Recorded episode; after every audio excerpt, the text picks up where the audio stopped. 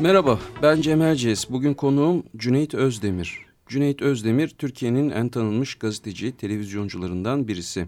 Muhabirlikten ana habere kadar özellikle televizyonculuğun her aşamasında çalışmış bir isim. Kendisiyle özdeşleşmiş 5M1K programını halen CNN Türk'te sürdürüyor. Onu farklı kılan özelliklerden biri de sanıyorum kendi kuşağında dijital medyayı en iyi kullanan gazetecilerden birisi olması. İnternet ve sosyal medyanın neredeyse bütün mecralarında yer alıyor, büyük takipçi kitleleri sesleniyor ve haberciliğini buradan da sürdürüyor. Öte yandan en eski format olan bizim güzel kitaplarımızla da arası çok iyi bir isim. Bugüne kadar yayınlanmış benim saydığım onun üstünde 13 kadar kitabı var. En yeni kitabı Güne Bakan. Güneşte kurutulmuş kelimeler ise birkaç ay önce çıktı. Eh, Cüneyt hoş geldin. Hoş bulduk. Merhaba Cem. Merhaba. Teşekkür ederim davet ettiğin için. Ben teşekkür ederim geldiğin için. Amerika'da e, Türkiye'ye geldin birkaç Sırf hafta oldu. Sırf bu program için kalktım geldim. evet. Dedim ki ya Cem gerçekten... çağırdı dur abi ben ne yapıyorum New York'ta kalktım geldim. Ya, e, evet, Açık yani Radyo'da ne zamandır bizi, gelmiyorduk. Bizi onore etmiş oldun. Çok, Çok teşekkür, teşekkür ediyoruz. Peki bu Amerika'dan devam etmek istiyorum lafa. O yüzden lafı da biraz da buraya getirdim bu meşakkatli yolculuğuna. Sen programlarını oradan yapıyorsun, sürdürüyorsun bir yaz için buradasın gibi biliyorum. Evet aslında ilginç bir çalışma biçimimiz var. Daha önce ben bir yıl Londra'da yaşamıştım 2013'te. Şimdi bize 32. günden gelen böyle bir sürekli hayatımızın yarısı yurt dışında geçiyor. Bir yılın yarısı daha doğrusu.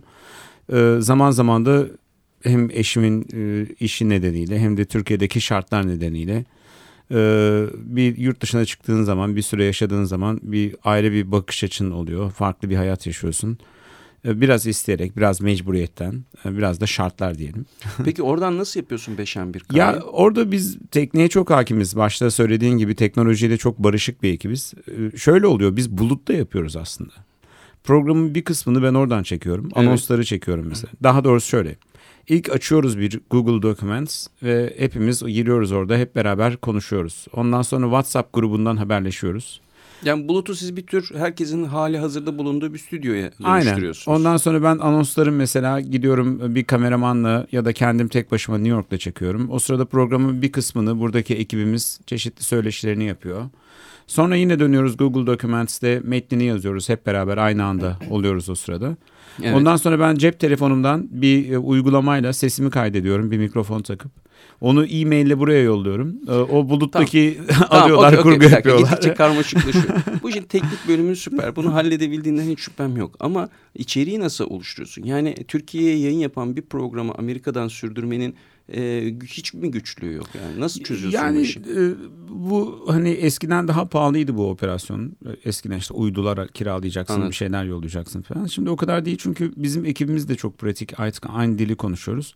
Bir konu belirliyoruz. Bazen bu konu için gidip Amerika'da bir kısmının söyleşilerini çekiyoruz Hı-hı. ya da metnini oluşturuyoruz. Kimi zaman da Türkiye'de yapıyoruz. Anonsları orada çekiyoruz ama 28. Ee, yılın bu televizyon gazeteciliğinde artık biraz bir güzel. pratik bir şey yakaladık. Yani bir şey dediğimiz zaman e, leb demeden leblebi anlayan bir ekip var. Bir de genç kuşak geliyor. Sürekli bir genç kuşak geliyor. Onları mezun ediyoruz. Onlar kendi işlerini yapıyorlar. Kendi programlarını yapmaya başlıyorlar. Yani bir şekilde Cem e, yapmak istedikten sonra bir şey yapabiliyorsun. Hatta hiçbir şey yapamazsan. Şöyle söyleyeyim mesela Rıza Sarraf olayında davasında ben gittim mahkemeye birkaç gazeteci arkadaşım da var. Kimse bizden bir şey istemedi. Dedik ya biz bir program yapsak falan. Aman aman dediler. Yani, yani bulaş, aman, karıştırmayın ortalığı falan dedi. Sonra ya ne yaparız acaba diye düşündüm. Ben cep telefonumu çıkarttım ve YouTube kanalıma girdim. Ve orada cep telefonumu bir direğin üzerine koydum. Bir elektrik direğinin üzerine. Ve orada anlatmaya başladım davayı. Ve yani, bir sürü insan da izlemeye başladılar değil mi? Bir sürü derken böyle 500 bin kişi falan izlemeye başladı. İlk başta böyle herkes tereddütteydi. Çünkü Biraz da riskli bir iş yapıyorsun şimdi. Rıza Sarraf'ın ne diyeceği belli değil. bir şey dese ne? burada bir daha dönmemek de var yani. Ha bir de o davanın nereye doğru gideceği nereye de belli gideceğini de bilmiyorsun. Yani böyle bekliyoruz ne diyecek diye. Ee, ama ilginç bir şey oldu. Ben mesela bir cümle söylüyorum. Başını bir taraf alıyor. Arka tarafını başka bir taraf alıyor. Herkes bir şekilde eleştiriyor ama herkes de seyrediyor. Hı hı. Ve sadece bir cep telefonuyla e, çok böyle birçok haber kanalının yapamadığı bir e, yayın yapılabildiğini gördüm. Bir şey soracağım. Şimdi mesela 500 bin kişi o yayını izliyordu diyorsun. Yani bir e, televizyon yayını 5'en bir kayı yaptığın zaman mesela o anda o ekranın başında tahmini kaç kişi vardır? Şöyle söyleyeyim. Bir rating yaklaşık 500 bin kişiye denk gelir. e, Türkiye evet. ölçeğinde. İşte mesela beş, beş ana rating. kanallar diyelim 3 rating yapıyor. 2 rating ana haberler yapıyor. Bu demek ki 1 milyon seyrediyor. E, CNN Türk'te çok seyredilen ya da NTV'de Habertürk'te çok seyredilen bir program en fazla 100-150 bin kişi seyrediyordur o anda. Ya e, bir reytingin altında oluyor demek Tabii. ki o zaman. Yani bir, bir reytingi çıkan çok az program. Çok az program var. Bir bir de share de önemli işte o sırada kaç kişi var falan ama Peki, yani buradan ana ortalama çok seyrediliyorsa, çok seyredilen bir program en fazla 200 bin kişi seyrediyordur. Yani Çok şey ilginç. hikaye var ya işte bizi 81 milyon seyrediyor. Ne yazık ki seyretmiyor kardeşim. 200 bin kişi anca seyrediyor şu anda. Çünkü çok sayıda kanal var. Çünkü çok sayıda program var. Aynı anda yayında olan ve televizyon seyretmeyen de bir sürü insan var derken rakam böyle 100-200 e, bin Tematik kanal şimdi mesela Survivor'ı bir oturuşta bir 6-7 milyon kişi seyrediyordur. Hı-hı. Aslında onu görebiliyoruz ya da çok seyredilen. Mesela Arka Sokakları bir işte diyelim 7-8 şey, rating alsa demek ki 4 milyon kişi seyrediyor. Ama eskisi gibi mesela eskiden 18 reytingler vardı, 20 reytingler vardı. Öyle bir artık bir televizyon Dünya... ortamı yok. Peki oraya geleceğim ama 5M1K'yı bir, e, üstünde biraz daha durmak istiyorum. Çünkü bu e, kaç yıldır yapıyorsun? 5M? 19 yıl oldu. 19 yıl oldu. Bu bir hakikaten seninle özdeşleşmiş bir marka e, ve hala e, sürüyor. Ve ben bu programı severek seyrediyorum. Fakat şunu düşünüyorum. E, neden severek seyrediyorum? Çünkü şimdi söyleyeceğim belki güzel bir şey değil ama eski usul bir e, haber programı olarak baktığım zaman gündemi bana aktaran e, farklı bakış açılarıyla aktaran bölümleri var. Hiç hayatta duymadığım şeyleri var. İşte böyle sıcak politikadan ondan sonra e, yaşam ögelerine doğru kayan böyle bir içeriği var. E, böyle bir program bir tane daha benim bildiğim yok. Çok teşekkür ederim canım. Neden yok artık? Ee, Eskiden vardı. Bu şimdi program yok. ne kadar olacak ondan da emin değilim aslında. Yani bu yine dönüyoruz dolaşıyoruz. Türkiye'deki medya şartlarına geliyoruz. Yani neden e, bu, bu tür programlar artık? Yani yapılmıyor? şöyle bizde yani haber kanalı pardon tekrar şu şu tespiti de yapmam lazım. Haber kanallarının sayısı 19 yıl önce senin bu programa başladığın günden bugüne herhalde 10 kat 20 evet. kat artmıştır. Dünyanın en çok haber kanalı olan e, ülke sanırım Türkiye ve dünyanın en az haber aldığınız e, bu kanallardan e, aldığınız ülke de Türkiye ne yazık ki. Şimdi e, bu tabii 5 ne 1 kay biz 19 yıl içinde farklı e, boyutlara taşıdık. Bir dönem günlük yapıyorduk. Ve günlük yaptığımız zaman yaklaşık 2 saat yayınlanıyordu. Ve orada işte ana haber bültenlerinden sonra bir anlamda o gün olan biteni biraz daha farklı bir açıdan ele almaya çalışıyordum. Şimdi 5 ne 1 kayı haftada bir yapıyoruz. Ve daha çok Türkiye'nin dünyaya açılan penceresi gibi bir isim koydum ben ona. 32. günden ödünç aldım. Hı hı. Çaldım aslında. Evet. Bu bizim 32. günde Olsun. kullandığımız bir ee, şeydir, şeydir. hakkındır. evet.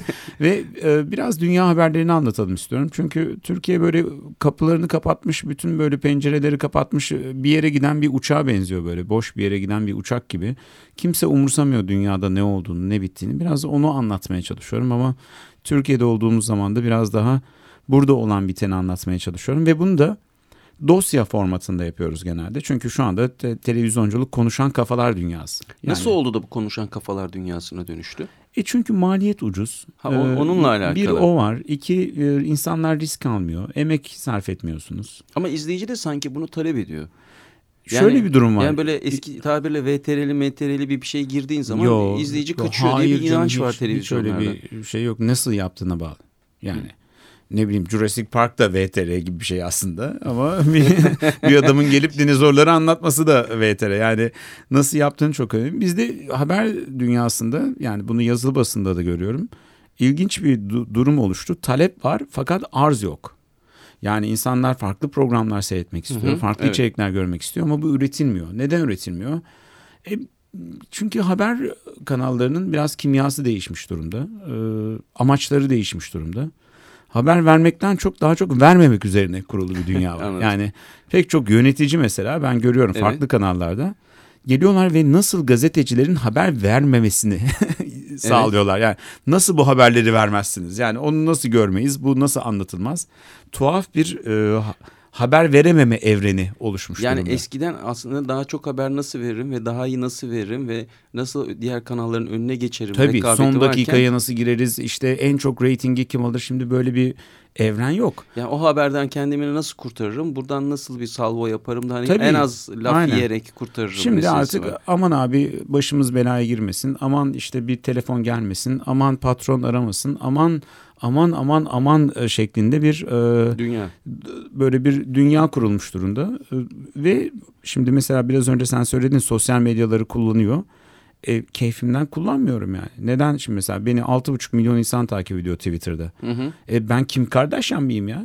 yani baktığın zaman. Yani Cristiano Mampuro herhalde 3 milyon kişi falan takip ediyor e, şeyde baktığın zaman ve bu çok normal bir e, akış e, değil. Neden? Çünkü e, ana akım medyada insanlar e, duyamadıkları zaman e, dönüyorlar. Nereden duyabilirlerse oraya gidiyorlar. Şimdi neden bir Rıza Sarraf haberini 500 bin kişi YouTube'dan seyrediyor. E çünkü ana akımda göremiyor bunu. Göremiyor. O yüzden de işte nereye gidiyor? Twitter'a gidiyor. Nereye gidiyor? İşte YouTube'a gidiyor. Ya da e, WhatsApp mesela şu anda Türkiye'nin ana akımı WhatsApp. Herkes gruplarda konuşuyor, gruplarda paylaşıyor yani. Bir sürü bir, bir sürü şey dönüyor. Neden insanlar kapalı bir şekilde bunları paylaşmaya başladı? Bunlar çok kritik sorular. Yani Türkiye'de aslında e, ana medyanın e, insanları tatmin etmemesi üzerine sosyal medya bu kadar patladı ve gözde bir alan haline geldi. Elbette çünkü insanlar haber almak istiyor. İnsanlar bilgi sahibi olmak istiyor. E, bu bilgi sahibi olmak yani dışarıdan baktığın zaman şimdi ben mesela Amerika'da anlatıyorum. Adam diyor ki kardeşim işte kaç tane gazete var? 45 tane. Kaç tane haber kanalı var? 20 tane. E diyor sen ne basın özgürlüğünden bahsediyorsun? Ama diyorum ki ben o iş öyle değil. Çünkü Türkiye ilginç bir model yarattı ve bu modeli de e, ilginç bir şekilde ihraç etmeye başladı. Mesela Macaristan Devlet Başkanı da aldı Türkiye'deki modeli Macaristan'a uyguladı. Nedir bu model? Bu model e, medya sahipliğinin el değiştirmesi üzerine kurulu evet. bir model. Yani hiçbir gazeteyi kapatmıyorsun, hiçbir e, televizyon kanalını kapatmıyorsun. Hatta daha fazlasını açıyorsun.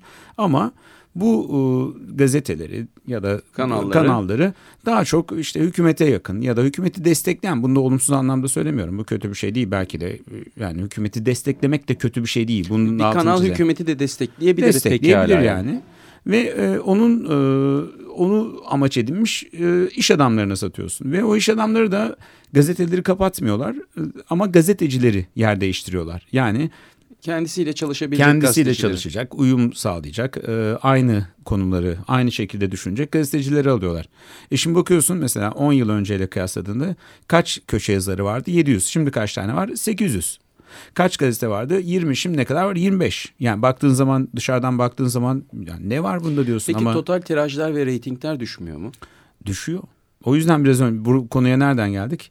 Seyredilmiyor. Yani Seyredil. şu anda reytingler düşüyor. Mesela şu anda e, medyanın diyelim yüzde 95'i bir görüşün hakimiyetinde. Evet. Ee, iyi de reklamcılar o görüşün hakimiyetindeki e, gazetelerin, dergilerin, televizyonların e, farklı kitleler tarafından izlendiğini farkındalar ve reklam vermiyorlar. Evet. Veremiyorlar çünkü adam da buzdolabı satmak istiyor, araba satmak istiyor. İyi de o içeriği izleyenler buzdolabı ve arabayı almak istemiyor ya da öyle bir e, gücü yok. Şimdi çok ilginç bir durum oluştu Türkiye'de özellikle son birkaç yıldır. Peki şey de düşünüyorum ama bir yandan. Aslında medyanın mesela televizyondan çok emin değilim. Onu sen çok daha iyi biliyorsun. Gazeteleri ben ölçebiliyorum. Ben de bir 25 yıl falan gazetelerde çalıştığım için. E, medyanın aslında birazcık da zaaf içinde olduğu bir dönemdi bu. Bu zaafın bir sebebi de teknolojiyle olan rekabetinde başarısız e, yani de, ister istemez yani burada başarı sağlaması mümkün müydü bilmiyorum. Hani internetin gazetelere galebe çalmasından bahsediyorum. Böyle bir doğal e, bir şey de yok mu? Süreç evet. yok mu? Yani bu süreci mesela İngiltere'de tartışabiliriz. Amerika'da tartışabiliriz ama şu andaki şartlar tamam, altında Türkiye'de tartışmak tamam, biraz e, tuhaf oluyor. Yani. O zaman demin söylediğine bir ekleme yapayım. Daha geçenlerde hatta Açık Gazete'de de burada dile getirildi.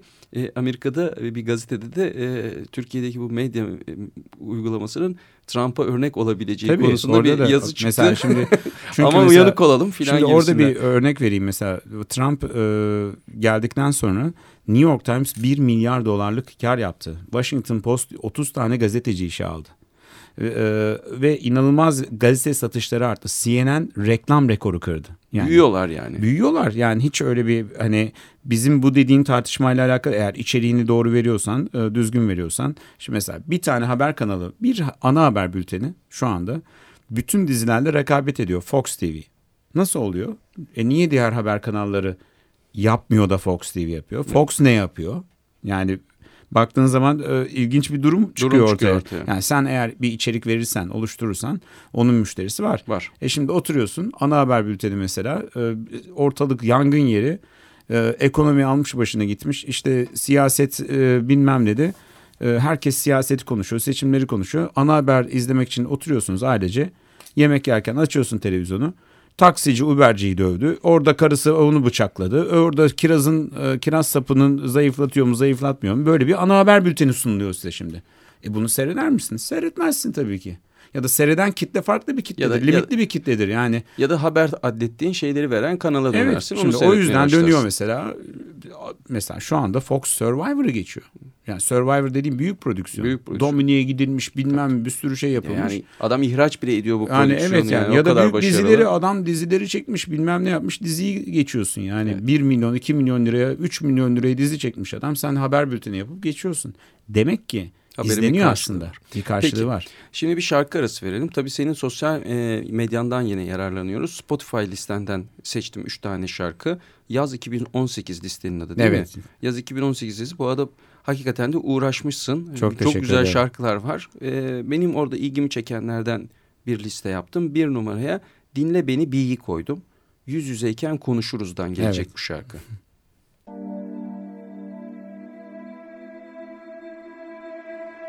Tut elimi buradan gidelim. Olmaz demeden dinle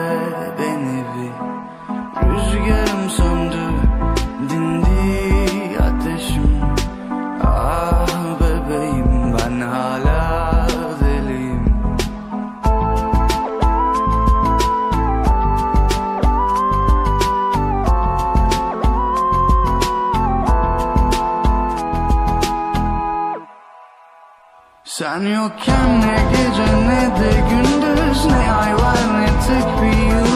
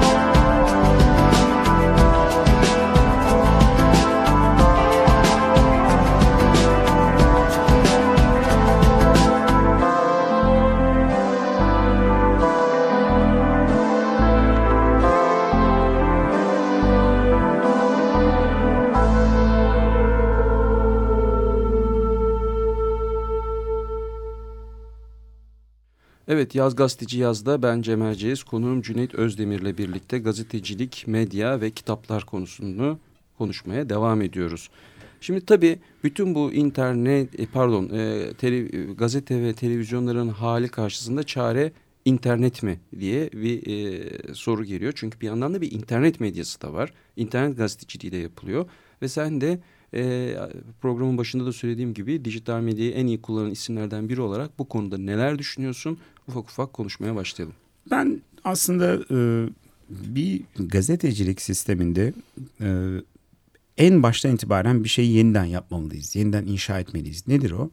Gazeteciliğin özgürlüğü ekonomik özgürlükten başlıyor. Eğer ekonomik özgürlüğün yoksa sürekli bir patronun ağzından çıkacak, iki dudağın arasından çıkacak birkaç cümleye bakıyorsun. İster Washington Post'ta yaz, Evet. İstersen Türkiye'de bir gazetede, istersen başka bir yerde. Şimdiki medya düzeni işte bir gazeteci var, arada bir patron var, iş adamı evet. bunu finanse ediyor ve oradan da e, public dediğimiz işte büyük kitlelere ulaşıyorsun. Şimdi biz bunu değiştirmeliyiz bence. Neden? Artık bu iş adamının bu aramızda olmasına gerek yok. Yani bir gazeteciyle büyük kitlelere haber ulaşması arasında o iş adamını aradan çıkartmalıyız. Çünkü o iş adamı orada durduğu sürece gazetecinin objektif bir gazetecilik yapması çok çok zor. Ancak işte bütün böyle ülkenin geleneksel, kurumsal, etik e, değerleri çok e, hayata geçmiştir. Bunlar bütün uygulanıyordur. mekanizmalar süper çalışıyordur. Süper çalışıyordur. Tamam kimse de gazeteciye bir şey yapamaz ki. Orada bile bir sürü soru işareti Evet. oluyor. Şimdi bu sosyal medya bize bu imkanı veriyor aslında. Yani ben Twitter'da ya da YouTube'da açıyorum kendim ne istersem yazıyorum, söylüyorum, anlatıyorum. Ama burada da bir gelir elde edemiyorum. E bir dakika şimdi benim de ekibim var abi bunlar ne yiyecek? Kira ne verecek? E, ya da biz bir, bir yere gideceksin haber yapacaksın. Bunu nasıl finanse edeceğiz? Henüz bu Türkiye'de tam olarak çözülebilmiş değil. Dünyada da yavaş yavaş çözülüyor. Nasıl çözülüyor? Mesela peki Vice YouTube- News diye bir şey çıktı. YouTube'dan para kazanılmıyor mu? Kazanılıyor ama Türkiye'deki reklam gelirleri çok limitli. Ya da şu anda insanlar daha YouTube'u çok keşfetmiş değil. Cüneyt 500 bin kişi izliyor diyorsun. O kadar çok tıklanan bir şeye bir YouTube'dan gelir gelmesi lazım ya. Sana şöyle Ben bir- öyle biliyordum yani. ben Yanlış mı biliyorum? Yok yok gelir var gelir yok değil ama e, yani 8 kişilik bir ekibi döndürecek bir ekip yok. Yok, öyle bir şey gelir değil diyorsun yani. Olabilir de nasıl mesela Vice News Evet ya Vice da News'tan Young. Turks, The Young Turks diye bir şey var şu anda Amerika'da. Bir Türk, Cenk diye bir Türk kuruyor bunu. Dünyanın en çok izlenen ikinci YouTube haber kanalı. Evet. Bunlar böyle bir YouTube'da böyle bir yorum yaparak başlıyor. Çok Amerikan bir şey. Şimdi mesela onların iki buçuk milyon üyesi var ve büyük paralar kazanıyorlar. Ama orada da şöyle bir durum var. Amerika'da ya da Batı'da reklam gelirleri, reklama harcanan para yüksek. Yani orada Anladım. Pasta orada büyük yani. aynen ya orada bir dolar kazanıyorsunuz bir reklamdan diyelim. Burada kazandığınız bir lira. Aradaki fark altıda biri. Anlatabiliyor muyum? Ee, Türkiye'de tabii yani bu internet sitelerinden biliyorum hakikaten gelir elde edilemiyor ve oralarda mesela e, bir gazeteyi imite eden bir çalışma biçimi var e, birçoğunda muhabirler, editörler işte vesaireler filan ama gelir olmadığı için sürekli e, patinaj yapmak durumunda Evet. kalıyorlar. Tabii bu sözünü ettiğim patron işte böyle bir noktada e, ortaya çıkıyor. Eğer bir ilk yatırımı güçlü yapmak gerekiyorsa o zaman o patronlar gerekiyor. Ama patron internet sitelerinde destekçiye dönüşmüş durumda. Fakat sosyal medya onu tamamen aradan çıkartma imkanı veriyor. Veriyor Demek ama ki. orada da bir şöyle seçenek bir, gibi şöyle bir ön yargı var. Adama diyorsun ki ya buna abone olun ya da işte bunu destekleyin. Bak adam dileniyor diyor şimdi.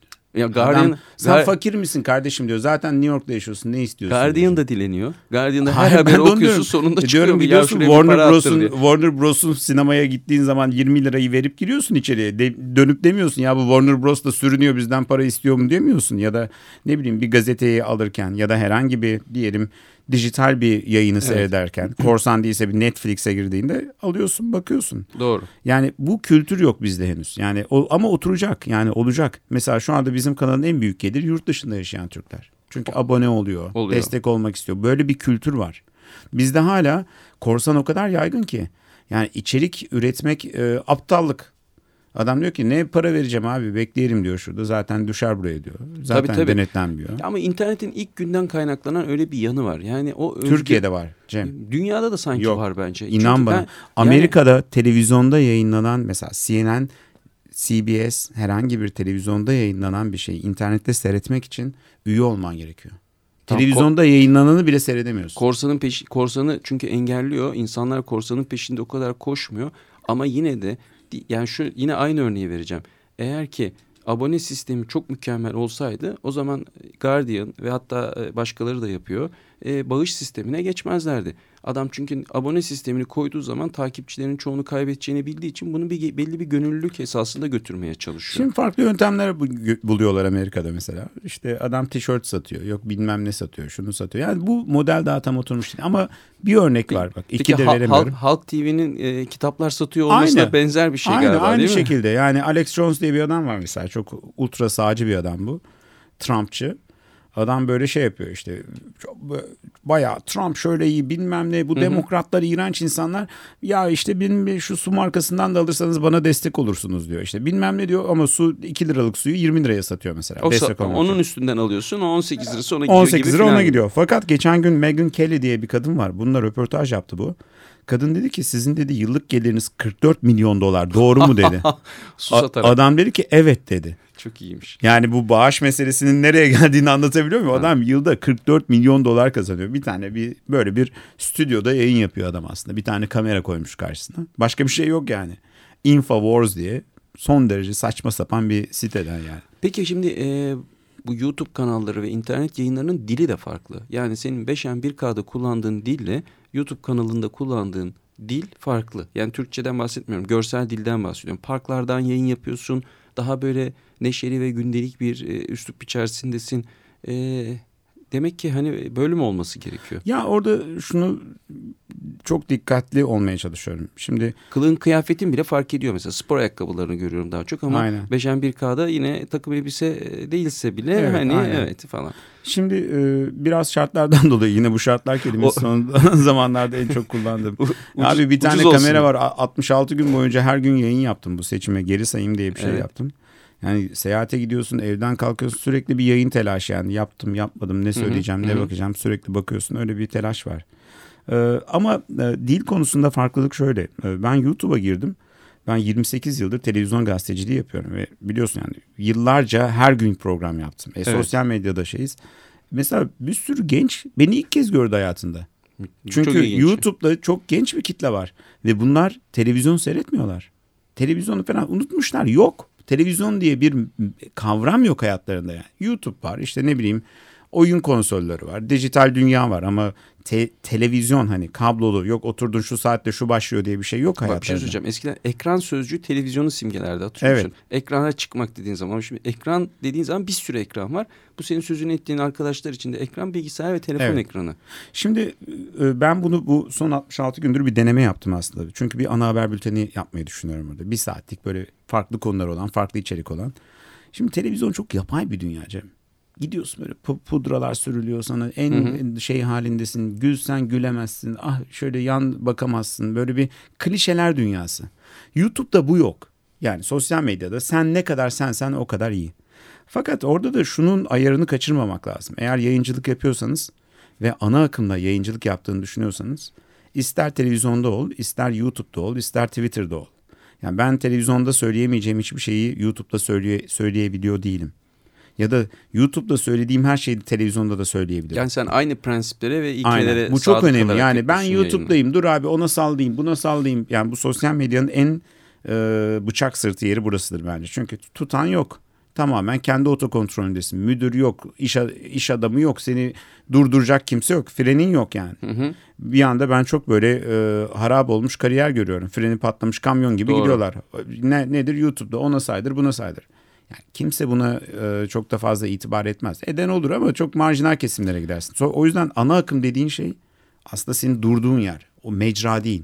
İster o televizyon olabilir, radyo olabilir, YouTube olabilir ama sen nerede duruyorsun o çok önemli. Bunu biraz açar mısın? Bu ilginç bir e, tespit. Ana akım mecra değil, senin durduğun yer. Tabii ki. Yani ana akım gibi durmak ya da e, alternatif gibi durmaktan mı bahsediyorsun? Ana akım nedir? Mesela Türkiye şartlarında bakarsak. Büyük radyo ve te, şey pardon radyoda yok da büyük televizyonlar ve gazeteler çok tirajlı, herkese hitap evet. eden. Herkes ne demekse. Evet, şu anda ama baktığın zaman ana akım dediğimiz mecra çok marjinal bir mecra. Çünkü ana akım dediğimiz mecra herkese çok fazla kucaklamıyor. Herkesin e, talep ettiği haberleri sunmuyor. Tam evet. tersi bir kesimin hoşuna giden haberleri sunuyor. Oysa ana akım tanımını biz biraz daha farklı yapmalıyız. Ana akım dediğin e, şey aslında etik kurallara göre yayıncılık yapan, gazetecilikse 5 ne 1K kuralını yaptığı yayınlarda e, içeriğini taşıyan, evet. gazeteciliğin mesafe kavramını koruyan, izleyiciyle, evet. Kaynaklarla, haber kaynaklarında ya da muhatap olduğun kişilerle, ya anlattığın haberle e, belli bir seviyeyi tutan, o seviyenin altına düşmemeye çalışan en azından bir mecra diyorum ben. Ama ben böyle bu, tarif ediyorum. Ama senin ben. bu anlattıkların hani bütün yayıncılık için geçerli olması gereken şeylermiş gibi geliyor e, bana. Öyle mi? E ama o zaman alternatif medya ne olacak? Yani alternatif medya etik, şu anda etik an, kuralları olmayacak İşte şu anda ana akım medya dediğimiz şey alternatif medya. Şu anda Türkiye'de ana akım dediğim medya yani tamam. adını hala ana akım dediğimiz medya aslında Peki. ana akım mana akım değil yani bayağı Peki. marjinal bir medya baktığınız zaman. Bir kavram kargaşası gibi geliyor ama aslında tamamıyla ikna edici ve ben ikna oldum. Burada duruyorum. Teşekkür ederim. Tamam. Şimdi bir şarkı daha çalacağız. Slogan atıp dağla, dağla. Hayır dağılmayacağız. tamam. Daha 20 dakikamız daha var konuşacağımız. Yine senin e, Cüneyt, Cüneyt Özdemir'in Spotify listesi yaz 2018 listesinden seçtiğim ikinci şarkıyı dinleyeceğiz bu kez. E, Zafer Cınbıl söylüyor Sevdanın Yolları.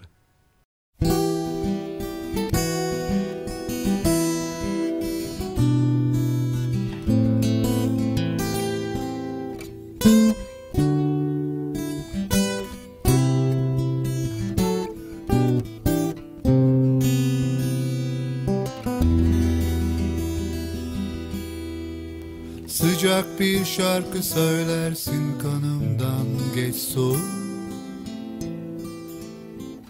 Kesik saçım, dağınık yüzüm Geceyi sabaha boyar Sevdalanırım.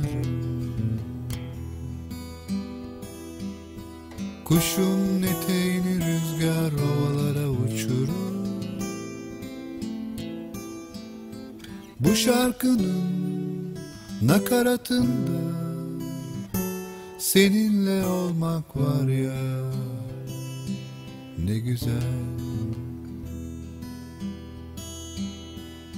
Sevdanın yollarında duman duman Takılı bir askıda geçmez zaman. Vakit kovalar yaşamları yakaladığında sırılsıklam Sevdanın yollarında duman duman. Takılı bir oltada geçmez zaman. Vakit kovalar yaşamları yakaladığında. Sırılsıklam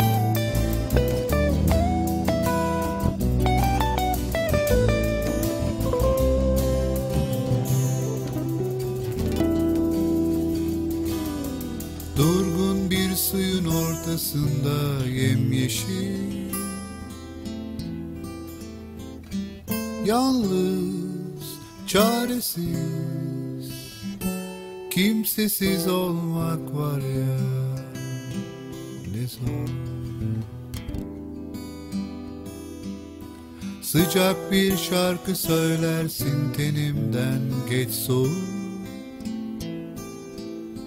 Kesik dalım, dağınık gücüm Geceyi sabaha boyar Sevdalanırım.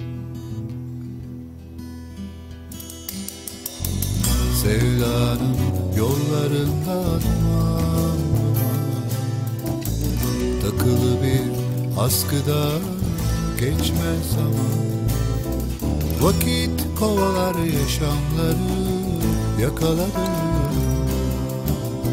Sırılsıklam.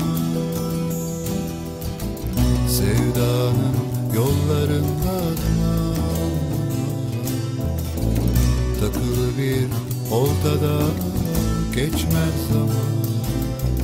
Vakit kovalar yaşamları yakaladı Sırılsıklam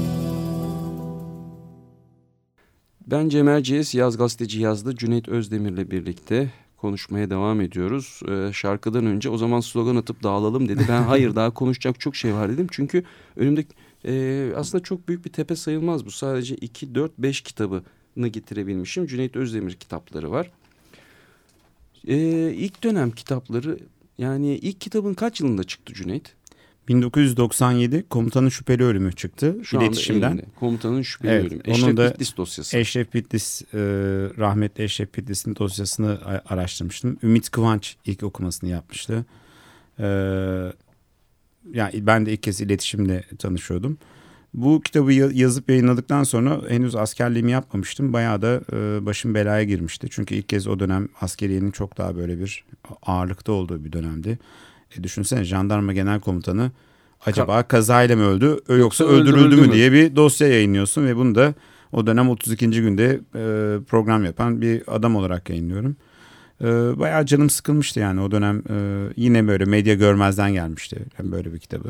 E çünkü yani Eşref Bitlis hala bugün hatırlanan e, çok e, hala bulutlar dumanlar arkasında kalmış bir e, Tabii hikaye. son derece yani. şüpheli bir hikaye. Bir de çok ilginç bu uçak düştüğünde ben 32. gün programında kameramandım ve e, gidip ye, uçağın daha dumanları tutarken kameraman olarak Enkazı çekmiştim. Çekmiştik. Enkazı çekmiştik. Bu konuyu kitap haline getirmek, bunu araştırmak, bu fikir senin aklına o anda mı geldi? Yok hayır yıllar içinde ben farklı dosyalar yaptım.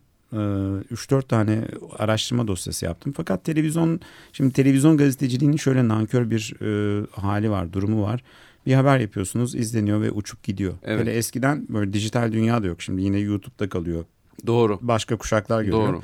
O yüzden bir de bir şeyi araştırıyorsanız referans kitaba ihtiyacınız var. Ben mesela okumalar, ben tarih okumayı severim gerçek yani tarihi. E, Türkiye'de çok az böyle referans kitap var.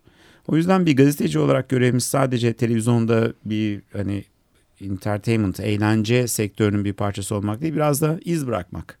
Ve bizden sonra gelen kuşakları da biraz bizim yaşadığımız döneme ait e, küçüklü büyüklü e, gerçekleri anlatan ya da en azından bizim açımızdan gerçekleri hı hı. anlatan belge bırakmak diye düşünüyorum. Evet. O yüzden böyle bir ısrarla ben her bir yılda iki yılda bir yaptığım çeşitli haberlerle ya da hiç onlarla alakası olmayan çeşitli kitaplar yazmaya çıkartmaya Önemli çalışıyorum. İşler Dairesi de e, o seriden bir kitap. Yani evet, bu biraz da araştırmacı gazetecilik dediğimiz e, türde e, çalış bir çalışmanın ürünü bu kitap. Önemli İşler Dairesi, e, Önemli İşler Dairesi bugünkü Emniyet İstihbarat'ın ilk adı.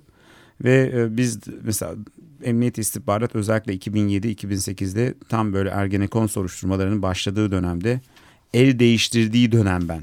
Yani Fethullahçılar e, ilk oraya girdiklerinde bu hı hı. kitabı yazmaya başlamıştım. Ama daha çok emniyet istihbaratın hikayesini anlatıyordu. Türkiye'de nasıl kuruldu, nasıl geldi, MIT'le çekişmelerine, hangi ilginç olayları yaşadılar.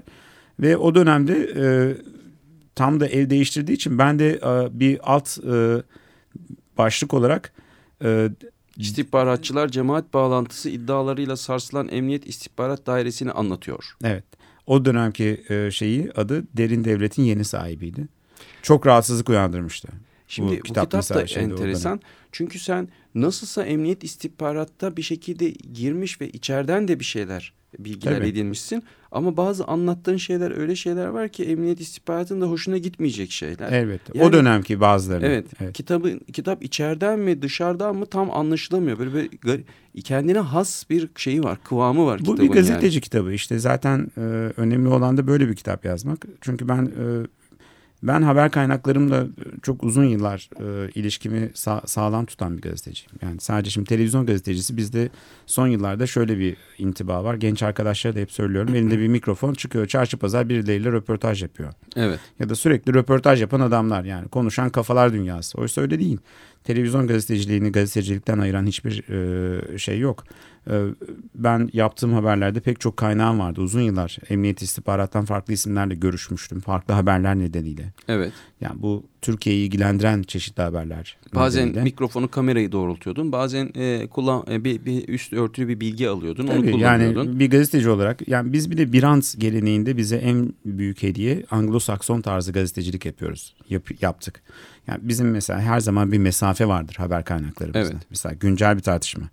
Şimdi biz haber kaynaklarımda ben mesela hiçbir zaman dost dostum gibi davranmam. Haber kaynağımsa e, derim ki ya sen polissin ben de gazeteciyim. Hmm. Mesela ben ilk kez bir istihbaratçıyla tanıştığımda bunu söylemiştim. Peki haber kaynağıyla... Ve biz lütfen bunu karıştırmayalım. Peki, sen her poli, ben polis olmayayım sen de gazeteci sen de olma. Peki haber kaynağıyla kaynaklarıyla irtibatımı da kesmem sürdürürüm diyorsun. Bu nasıl oluyor? Birlikte böyle yenilip içilip filan sürdürmekten Yo, bahsetmiyorsun o zaman. Sohbet ediyorsunuz, konuşuyorsunuz. Bu ilginç ara farklı ara şeyler oluyor. Ne var ne yok falan gibi. Konuşuyorsunuz. Onlar sizi arıyor. Çay içiyorsunuz, kahve içiyorsunuz. Mesela ben 1997 yılında ilk bu susurluk olayı patladığında e, bir isimle yani biz Ankara'daydık. Özür dilerim İstanbul'daydık. Her hafta Ankara'ya gidip bir pastanede oturup 7-8 saat kuru pasta ve e, çay içtiğimi hatırlıyorum. Yani e, ve mesela e, yaklaşık 6 ay boyunca bir ismi televizyona çıkartmak için 6 ayımı geçmişti. 6 ay boyunca her hafta ya da her iki haftada bir gidip görüşmüştüm ve 6 ay sonra bu güvenin sonrasında televizyona çıkıp çok önemli açıklamalar yapmıştı. Yani bu bizde tabii şimdi yeni kuşak gazetecilerde, televizyon gazetecilerinde evet. ne yazık ki böyle bir durum yok. Bir de çok kafalar karışıyor. Bir bakıyorsunuz e, haber kaynağıyla kanka olunmuş. E, kim gazeteci, kim e, şey değişmiş. Mesela ben bu kitabı yazdıktan sonra bana böyle birkaç kişi çok kızmıştı yani. Yani nasıl böyle bir şey yazarsın? Derin devletin yeni sahibi ne demek? Sen bize bir şey mi demek istiyorsun diye. Bir kesimde aa bu bizim şahane kitap hadi bir sonraki kitabı yazalım. Yazalım. Ben demiştim ya pardon yani. ben, ben sizin yazarınız değilim yani. Hani Size sürekli istersem kitap... yazarım. Ben başka bir şey yazacağım dedim. Başka şeyler Başka yazdım. kitaplara gittim. Yani bu işlere çok kolay angaja olmak da çok kolay. Anlatabiliyor muyum? Bu mesafeyi de tutmak çok zor aslında yani. Son dönemlerde son dönem kitaplarınsa daha kitapların ise daha deneme e, türünde kitaplar ve daha edebiyatın ağır bastığı, kendini edebiyat içerisinde e, tanımlayabilir gösteren kitaplar bence. E, mesela en yeni kitabından biraz retrospektif bakalım. So, başa, baştan sondan başa doğru gidelim, geriye doğru gidelim. Yani güne bakan yaz güneşinde kurutulmuş kelimeler. Bir kere ben bu kitabı çok seviyorum. Böyle güzel de bir kitap. Böyle resimler, resimleri evet, boyutu. Cansu Güney böyle resimler evet. yaptı. Ya bu da mesela sosyal medyayla bağlantılı bir kitap aslında. Evet onu anlatsana nasıl Ben geçtiğimiz yıl e, şimdi her yaz e, bir proje yapıyoruz biz. Bir yaz işte Sezen Aksu'nun konserinin yönetmenliğini yaptım mesela. Sezenli yıllar Mustafa Oğuz'la beraber. Hı hı. İşte bir yaz e, geçtiğimiz yaz mesela bir yaz önce e, bir millet direniyor diye bu 15 Temmuz'un belgeselini yaptım. Hani evet. O gece ne olduğunu anlatan. Onun da kitabı var. O da çıktı. çıktı. Ee, bugüne... o, o, o kitabı mesela senin daha araştırma gazeteci evet. gazeteci kitapların klasmanına katarım ben. Evet. Ama buyur devam Bugüne et. bakanda da ben geçen yaz oturdum bir gün Instagram'da böyle herkes fotoğraf paylaşıyor, yemek paylaşıyor, selfie paylaşıyor. Ben de birkaç uzun bir şey yazdım ya yaz geldi ne kadar güzel oldu falan diye. Baktım milletin çok hoşuna gitti. Dur ya dedim ben bunu bir devam edeyim. Ve disiplinli bir şekilde Temmuz-Ağustos boyunca her gün yine böyle 70 gün kadar hı hı. E, Instagram'ın işte kaç kelimeyse o bir deneme gibi her gün denemeler yazıp yayınlamaya başladım. Ee, müthiş ilgi gördü bu. Yani Instagram'da, Instagram dünyasında. Sonra dedim ki ya biz bunu biraz daha dönüştürelim, mecrayı değiştirelim. Cansu Güney ile tanıştım. Ona böyle bir bu biraz küçük prens tarzı e, resimler çizdi. Her naif e, ve sulu şeyleri. boya. Biraz daha evet resimler. öyle olsun istedim yani. Çok profesyonel değil, biraz daha sulu boya. Ve ortaya yeni bir ya o resimlerle benim metinler birleşince yepyeni bir e, kitap çıktı. Ama sen bunları böyle şeyleri çok uzun zamandır deniyorsun. Ben mesela şimdi adını hatırlamıyorum. Kayıtlarda da bulamadım. Böyle büyük hardcover fotoğraflar olan ve içinde senin yine böyle edebi metinlerin olduğu bir evet. kitap yapmıştın. Ah benim güzel aklım. Ah benim güzel aklım evet. mıydı o? Onu butik çıkartmıştık hatta yayın evi kurmuştuk. Türkiye'de dizayn e, kitap çıkartan kimse yok. Ben Böyle de var bir ama bulamadım dün gece evet. karıştırdım karıştırdım üstünden ah, çok yıllar ah, geçti benim çünkü. yarım aklım Ayşe Bali ile yapmıştık onu da. Birlikte yapmıştınız. E, o da böyle bir hatta grafik e, tasarımında ödül almıştı böyle ikiye açılıyor ortadan falan böyle bir. Türkiye'de bu tür kitaplar pek bulamıyorsun böyle evet, yani tasarım onlar kitaplar. Uğraşmalı kitaplar. Benim bir yanımda hep böyle bir estetik kaygısı var. Acaba farklı bir e, bir açıdan anlatabilir miyiz? Anlatıyı değiştirebilir miyiz? Köşeli parantez açayım. Yine metinlerin birinin içinde gördüm. Bir ara bir grafik master'ı falan mı yapmaya evet ya, şey e, yapmışsın sen? Öyle bir, bir gönlünde öyle bir şey çok, de var. Ben aslında mimar olmak istiyordum ama kötü matematiği matematikten çaktık yani. Kaderin oradan. cilvesi olarak gazeteci olduk. Ne yazık ki gazeteci olduk yani. mimar olsak belki. Ama o e... sırada bir de grafik master'ına başladım. Bilkent'te böyle burslu bir master. Üstelik de video ile başvurmuştum. Fakat e, Erbil Tuşarp abimiz vardı. Bir gün çekti beni kenara. Dedi ki öyle hem onu yapacağım hem bunu yapacağım yok. Ya gazeteci olacaksın ya da git akademisyen ol dedi. İyi dedim ben de geleyim gazeteci olayım. Yani. Çok da yanlış bir şey değil tabii. Değil yani. tabii bence. E, oraya enerjini verseydin bu kadar çok işi yapamazdın. Şimdi retrospektif olarak bahsedeceğim kitaplarından demiştim. Güne Bakan, Ondan önce geçen yılda galiba Suskunluk Dağı'nın zirvesindeyi yayınladın. Evet. Ondan önce de Eğlencesini Yitiren Ülke. Bu kitaplara baktığım zaman son kitaplarında da elbette arada bir millet direniyor da var. Bu 15 Temmuz belgeselinden evet. çıkarttığın kitabın. Sanki birazcık daha siyasetten, gündemden uzaklaşıyor. E, başka daha böyle içine çekiliyor ve, ve daha hayattan, e, daha felsefi konulardan haz ediyor gibi bir e, yanı da var. Kitapların adlarından da böyle anlaşılıyor evet. zaten. Yani bu eğlencesini yitiren ülke aslında radikalde benim yazdığım yazıların bir toplanmasıydı. Ama mesela bu kitapla ilginç olan bu kitabı okuyan birkaç kişiyle görüştük. Mesela ya ben bu kitapta gezi olaylarının geldiğini anlatıyordum aslında. Yani bunu okuduktan sonra eğlencesini yitiren ülkeden eğlencesini yitiren ülkede yani çünkü gezinin geldiğini ben görüyordum yani bir şekilde geliyor, geliyor, geliyor, geliyor ve geldi sonra. Ee, e, eğlencesini yitiren ülkeyi 2013'te yayınlamıştık. İsmi de çok güzeldir severim bunu. E, evet. ismi de çok doğru bir isim doğru aynı yani, zamanda. Yani, bir meselelerimizden Ben bu eğlencesini yani. yitiren ülkede Norveç'i anlattım tahmin ettiğin gibi. Tabii canım. yani Olaylar Norveç'te geçiyor. Yoksa Norveç, yani Türkiye ile bir alakası Norveç'e yok. dair harika Elbette, bir kitap yani. olarak Yoksa okuduk. Bizim eğlencemizi yitirdiğimiz... E, ne münasebet yani. Sonra da Suskunluk Dağı'nın zirvesine çıktı. Onu New York'a gittiğimde yazdım. Ee, o biraz öfkeyle başlayıp eğlenceli bir şekilde biten bir kitaptı. Ee, biraz bir iç dökme gibiydi. Çünkü bir anda New York'a gidiyorsunuz. Hayatınızı değiştiriyorsunuz. Kariyerinizin zirvesinde neredeyse her şeyi arkada bırakıp yeni bir şehirde yaşamaya başlıyorsunuz. iki bavulla beraber. Evet. Dışarıdan baktığın zaman hani millet şey diyebilir. Ulan ne New York'a gidiyorsun bari sen ağlama diyebilir. Mesele, Ama gurbet acısı başkadır Mesele diyorsun. New York'a gitmek değil. Mesele Türkiye'den gitmek. Yani ya da yaşadığın ülkeden gitmek, ayrılmak. Ve bunu da çok da gönüllü yapmamak. Ee, e, öyle olduğu zaman e, kocaman bir bavula çok şey sığdırıyorsun. E, öyle bir kitap oldu o da. E, biraz kızgınlıkla yazmaya başlayıp sonra daha kendimle barışıp konuşmak ve yazmak insana iyi bir rehabilitasyon da olduğunu düşünüyorum. E, öyle biten bir kitap oldu. Yani şimdi mesela bu e, son cümlelerini bile alt alta yazsak böyle bir e, işin bir edebi yanı var. Sanki e, Yapı Kredi'den çıkan bir kitabın da var. Senin içinde e, yine tıpkı grafikerlik ve mimarlık gibi e, yatan dışarıya çıkmayı bekleyen bir romancı öykücü olabilir mi Cüneyt? Vallahi çok istiyorum hatta ondan çok acaba sinemaya mı yönelsek diyorum. Flu diye bir kitap var. Ha, Yapı Flu adını deminden beri çaktırmadan evet, arıyorum burada onu. Flu Bülent Erkmen'le yaptığımız bir kitaptı mesela. Onun da çok ilginç bir yayıncılık macerası vardır. Sevgili Bülent Erkmen de biz bu kitabı bir e, şey gibi düşünmüştük. Böyle bir vol bir böyle vardır yani hı hı. E, çizgi roman gibi çıkartalım demiştik ama anlatamadık kimseye. Ee, pek çok editörle böyle ünlü editörlerle ilginç diyaloglarımız oldu. vardır yani. Hatta biraz da hafif sansür de yedik falan böyle hmm. bazı fotoğraflarda. Çünkü orada da 25 tane fotoğrafı çeşitli sanatçılara göndermiştik. Yani ressam var, mimar var, fotoğrafçı var. Onlar da onları okuyup bir şey getirmişti. Sevgili Bülent Erkmen de onları e, düzenlemişti. Ee, onun da böyle bir maceralı bir yönü var. Valla şimdi ben zaten her gün bütün bu koşturma ritüelin içindeyim. Günlük rutinin içindeyim. E biraz da sıkıcı bir şey yani. Yani bakıyorsun çok fazla da haber yok yani. Her şey, haber Türkiye'de tuhaf bir gündem var. Her pazartesi bir dünya kuruluyor. Pazar günü bitiyor. Pazartesi yeni bir dünya kuruluyor ve bu yeni kurulan dünyada her ay bir kez daha tekrar ediyor. Yani gidiyorsun her yıl hamsinin fiyatı arttı. Her yıl dolar e, şu kadar oldu. Altın düştü. Bilmem ne oldu. Yani böyle bir haber evet. evreni var. Evet. Ya da aynı aktörler çok da heyecan veya vermeyen haber Dolayısıyla var. başka ne yapabilirim? Biraz ne kaçış gibi düşünüyorum yani bunları. Hani e, bu peki, sıkışıklıktan. Peki bu yaz nereye kaçıyorsun? Bu yaz nasıl geçiyor? Ya bu yaz aslında bu YouTube'a kafayı taktım. Biraz YouTube'da e, bir yazlık bir açık hava stüdyosu kurmayı düşünüyorum. Açık hava açık kafa diye. Ee, biraz farklı e, dünyalardan farklı isimlerle e, konuşalım istiyorum. Hı hı.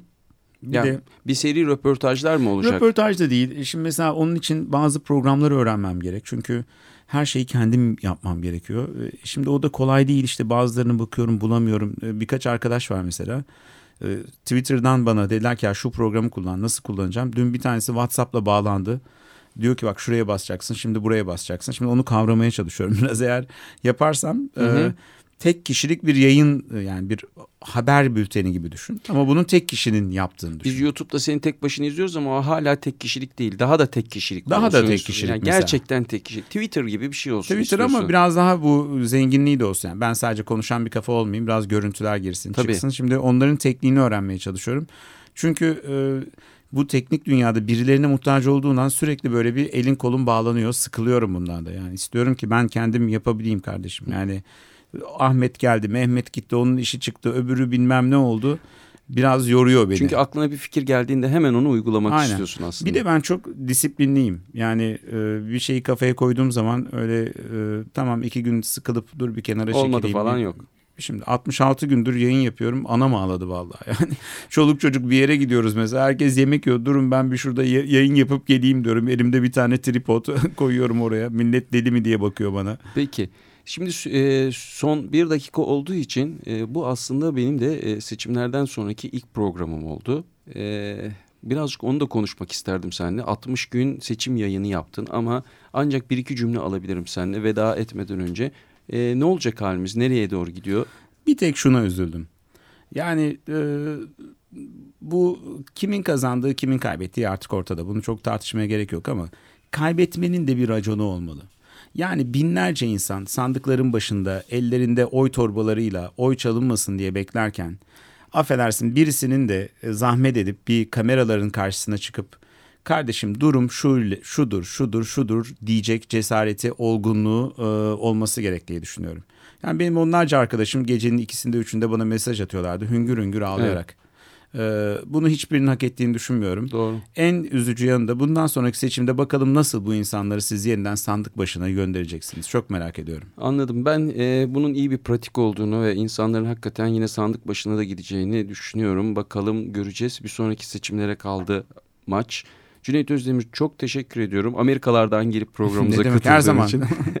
Ve yine senin e, Spotify listenden yaz 2018 yaz 2018 listenden seçtiğim bir şarkıyla e, seçtiğim bir şarkıyla bitirmek istiyorum. Sensiz Olmaz. Burçin Büke featuring İlhan Şeşen.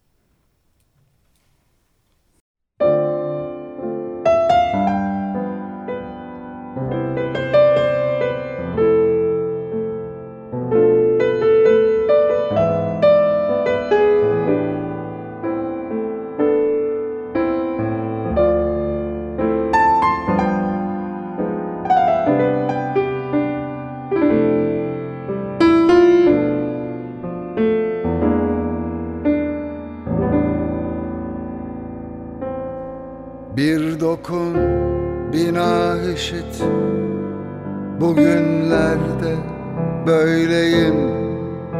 İster kal ister git. Tarifsiz kederdeyim. Gösterdin aşkın ucunu.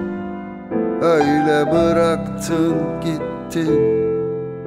Bana attın suçunu Davayı ben kaybettim. Ah olmaz, olmaz. Sensiz olmaz, olmaz. Yanıyor yanaklarım Gözyaşlarım durulmaz Olmaz, olmaz. Sensiz olmaz, olmaz. Yanıyor yanaklarım Gözyaşlarım durulmaz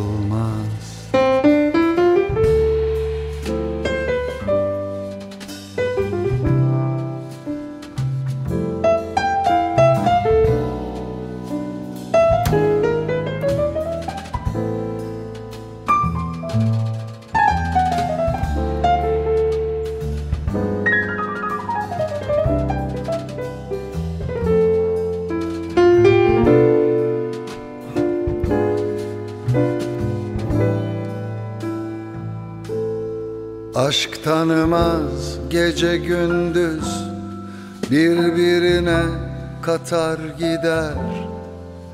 Ne bahar dinler ne güz Güze bahar katar gider.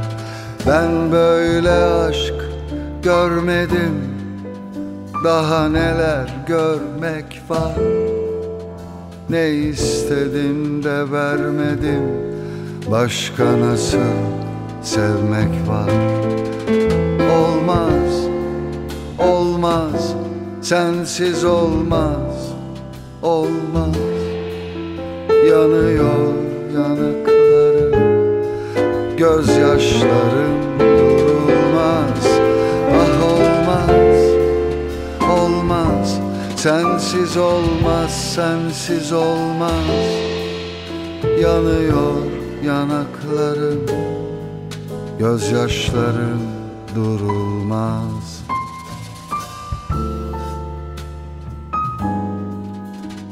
Sensiz olmaz. Senle oldu mu sanki? Bende mi bir şey var Yoksa